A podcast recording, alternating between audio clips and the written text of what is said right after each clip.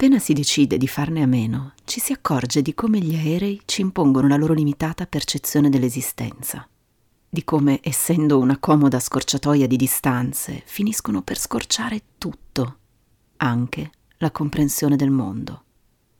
Così scriveva Tiziano Terzani in un indovino mi disse.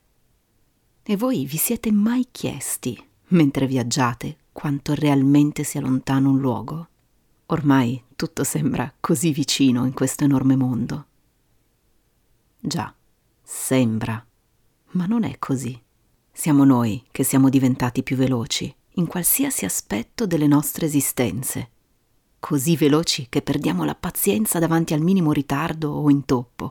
Non ci soffermiamo a pensare, ad apprezzare quanto la tecnologia ci abbia permesso di accorciare le distanze, reali e non.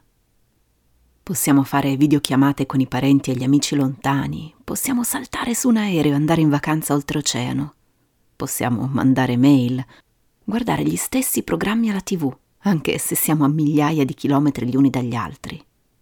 Andiamo al lavoro in macchina, oppure possiamo lavorare comodamente da casa.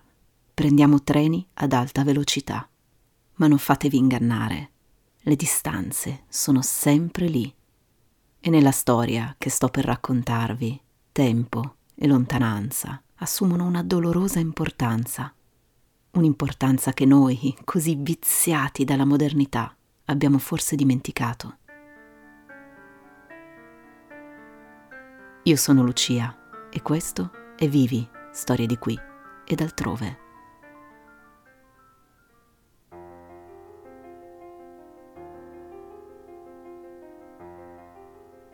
L'isola di Roanoke si trova tra la costa del North Carolina e gli Outer Banks, la lunga striscia di isole che separa la terraferma dall'Oceano Atlantico.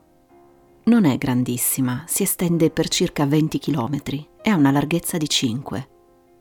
È praticamente da sempre abitata. Gli archeologi hanno rilevato segni della presenza di varie popolazioni indigene, alcuni risalenti addirittura all'8000 a.C. Proprio su quest'isola gli inglesi tentarono di fondare un secondo insediamento nel Nuovo Mondo, dopo quello di St. John di Terranova, che risaliva al 1583. La triste corsa ad accaparrarsi le terre di questo immenso territorio era appena cominciata.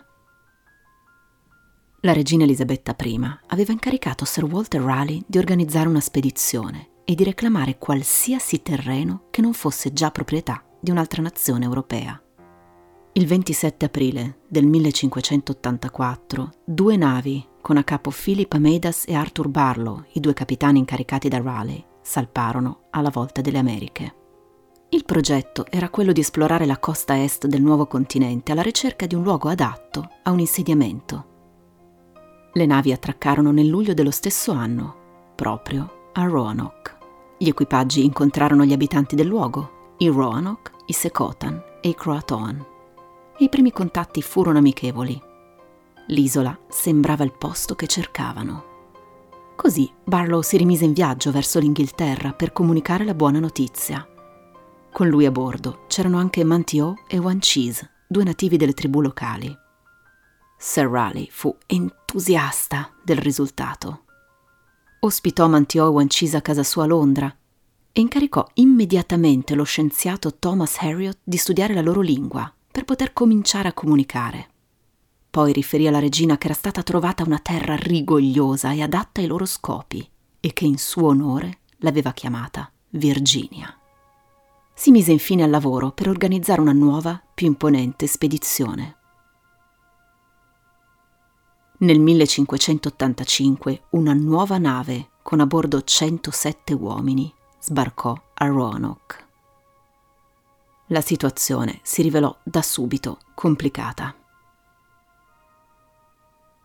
In attesa di una nave con nuove provviste, i coloni per sopravvivere si appoggiavano alle tribù locali, che dividevano con loro le riserve e li aiutavano nella pesca.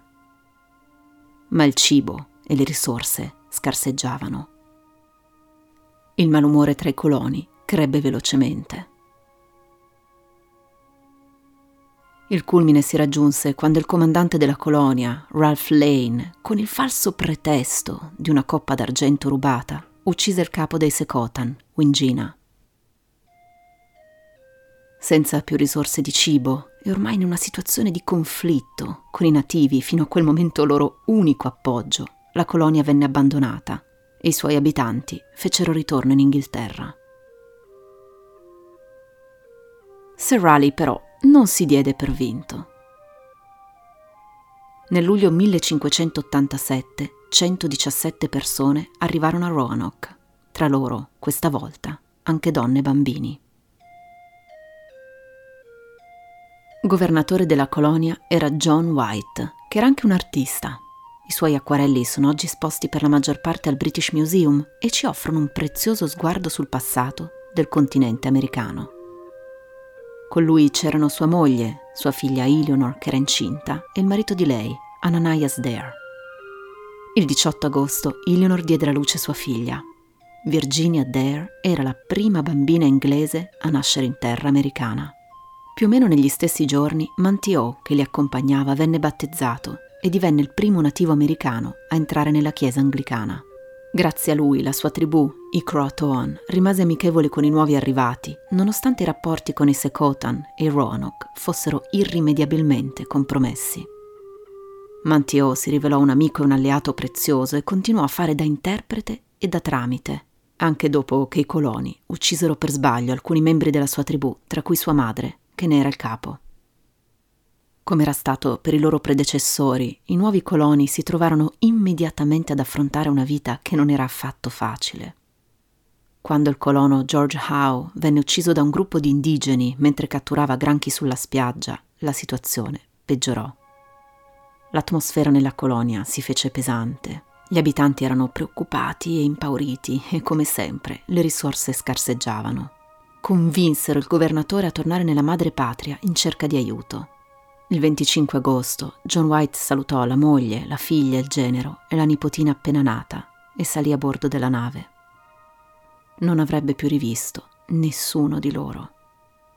Il progetto era di raccogliere forza lavoro, utensili e provviste e fare ritorno nel giro di tre mesi a Roanoke, ma purtroppo il tempismo di quel viaggio fu pessimo.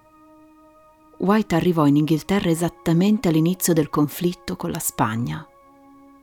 Tutte le imbarcazioni consone vennero quindi requisite per essere impiegate contro l'armada spagnola. Vi ricordate? Tempo e lontananza. Pensate a quello che deve aver provato John White. Lontanissimo dalla sua famiglia, impossibilitato ad avvertirla, poteva solo aspettare e l'attesa si rivelò penosamente lunga. L'uomo riuscì a rimettere piede a Roanoke solo nel 1590. Le sue speranze di rivedere la moglie, la figlia e la piccola Virginia, che ormai aveva tre anni, rimasero subito deluse, perché dei coloni non c'era traccia. L'insediamento di Roanoke risultava abbandonato, ma non di fretta, non c'erano segni di lotta, era stato tutto accuratamente svuotato. Anche le imbarcazioni erano sparite. Prima di partire, White e i coloni si erano messi d'accordo che se questi ultimi avessero dovuto spostarsi avrebbero lasciato scritto il nome della destinazione e che se lo spostamento fosse stato violento o costretto, avrebbero inciso una croce di Malta. White tirò un sospiro di sollievo quando vide che sul legno della palizzata era incisa la parola Croatoan e su un albero l'iniziale Cro. Per fortuna nessuna croce si convinse che i coloni si fossero spostati sull'isola di Croatoan, oggi Hatteras Island, dove viveva la tribù di Mantio, e che fossero al sicuro. Ah, parrebbe tutto così facile a questo punto. E vorrei dirvi che White salì in tutta fretta sulla nave e arrivò a Croatoan, dove poté riabbracciare la sua famiglia e la nipotina Virginia, che tanto aveva desiderato rivedere. Ma non posso. Non è così che è andata. E d'altra parte, ora non starei qui a raccontarvi questa storia. White non andò mai sull'isola di Croatoan. Ah, certo, ci provò, ma non ci riuscì. La nave con cui era arrivato cercò di avvicinarsi all'isola, ma venne colpita da una tempesta e perse tre delle sue ancore. Non potendo rischiare di perdere anche la quarta, il comandante ordinò il ritorno in patria. White morì nel 1593 senza sapere cosa fosse successo alla sua famiglia.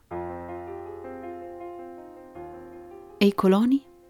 Le teorie sono molteplici e tralasceremo le più bizzarre che tirano in ballo alieni e zombie. Non c'erano, come sappiamo, segni di lotta o resti di alcun tipo nella colonia abbandonata.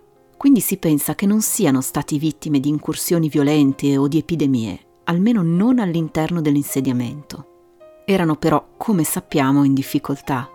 Non potevano sapere che fine avesse fatto White né se sarebbe mai tornato. Erano tanti e nessuna tribù avrebbe potuto accoglierli tutti, quindi è probabile che si siano divisi in gruppi e che in effetti abbiano abbandonato la colonia. Ma per andare dove? Potrebbero almeno in parte aver seguito Mantio sull'isola di Croatoan, come indicato nell'incisione, o essere stati comunque assimilati dalle popolazioni locali. Ci sono varie testimonianze successive che parlano di nativi americani con occhi e capelli chiari. L'esploratore Morgan Jones, per esempio, che si recò in North Carolina nella seconda metà del Seicento, dice di aver incontrato indigeni che parlavano l'inglese. I coloni potrebbero anche essersi spostati sulla terraferma. C'è anche un dettaglio affascinante. Brent Lane della First Colony Foundation ha scoperto due piccole toppe sulla cosiddetta Virginia Pars, una mappa creata da John White. Grazie agli scienziati del British Museum è stato possibile scoprire che i pezzetti di carta erano stati applicati per nascondere due forti disegnati con inchiostro invisibile. Sicuramente l'intento di White era quello di celare la posizione di questi luoghi ad eventuali nemici, forse agli spagnoli. Uno di questi due rifugi si trova a una ventina di chilometri da Roanoke, sulla terraferma. Negli ultimi anni sono stati fatti degli scavi nella zona Benché non siano stati trovati resti di una costruzione, gli archeologi hanno rinvenuto vari utensili che risalgono all'epoca dei coloni e che potrebbero indicare un insediamento in quel luogo. Un'altra teoria ci porta invece nella zona di Chesapeake. Lì, circa vent'anni dopo la scomparsa dei coloni, un altro gruppo di inglesi creò l'insediamento di Jamestown. Tra di loro c'era il capitano John Smith. Capo Powhatan della tribù che viveva in quella zona e padre di Pocahontas raccontò al capitano Smith di aver ucciso anni prima dei coloni inglesi che erano entrati nel suo territorio. Non abbiamo modo di sapere se l'uomo abbia detto la verità, se si trattasse proprio dei coloni di Roanoke, se fossero tutti o solo una parte. Comunque, anche questa rimane un'ipotesi. L'8 novembre 1937 un uomo di nome Louis Hammond si presentò all'Emory University di Atlanta con una pietra di quasi 10 kg, che disse di aver trovato nell'agosto di quell'anno mentre era in viaggio in North Carolina, vicino al fiume Chowan. Sulla pietra era inciso un messaggio diretto a John White in cui quella che si suppone essere Eleanor racconta i tragici avvenimenti seguiti alla partenza del padre, tra cui la morte di Virginia e Ananias per mano dei nativi. Il ritrovamento della pietra scatenò la stampa e la popolazione, tutti erano convinti che il mistero della colonia di Roanoke avesse finalmente una soluzione. Vennero rinvenute altre 47 pietre con iscrizioni di vario tipo, ma tutte queste sono state dichiarate dei falsi. Rimane invece aperto il dibattito sull'autenticità della pietra di Hammond. Nei secoli il mistero della scomparsa della colonia di Roanoke è diventato parte del folklore americano e Virginia Dare è una figura quasi leggendaria. Il suo compleanno viene ancora celebrato ogni anno in North Carolina. Il numero esatto dei coloni che sono scomparsi è in realtà oggetto di dibattito, ma la cifra più accreditata è 115. Tra di loro c'erano anche 11 bambini.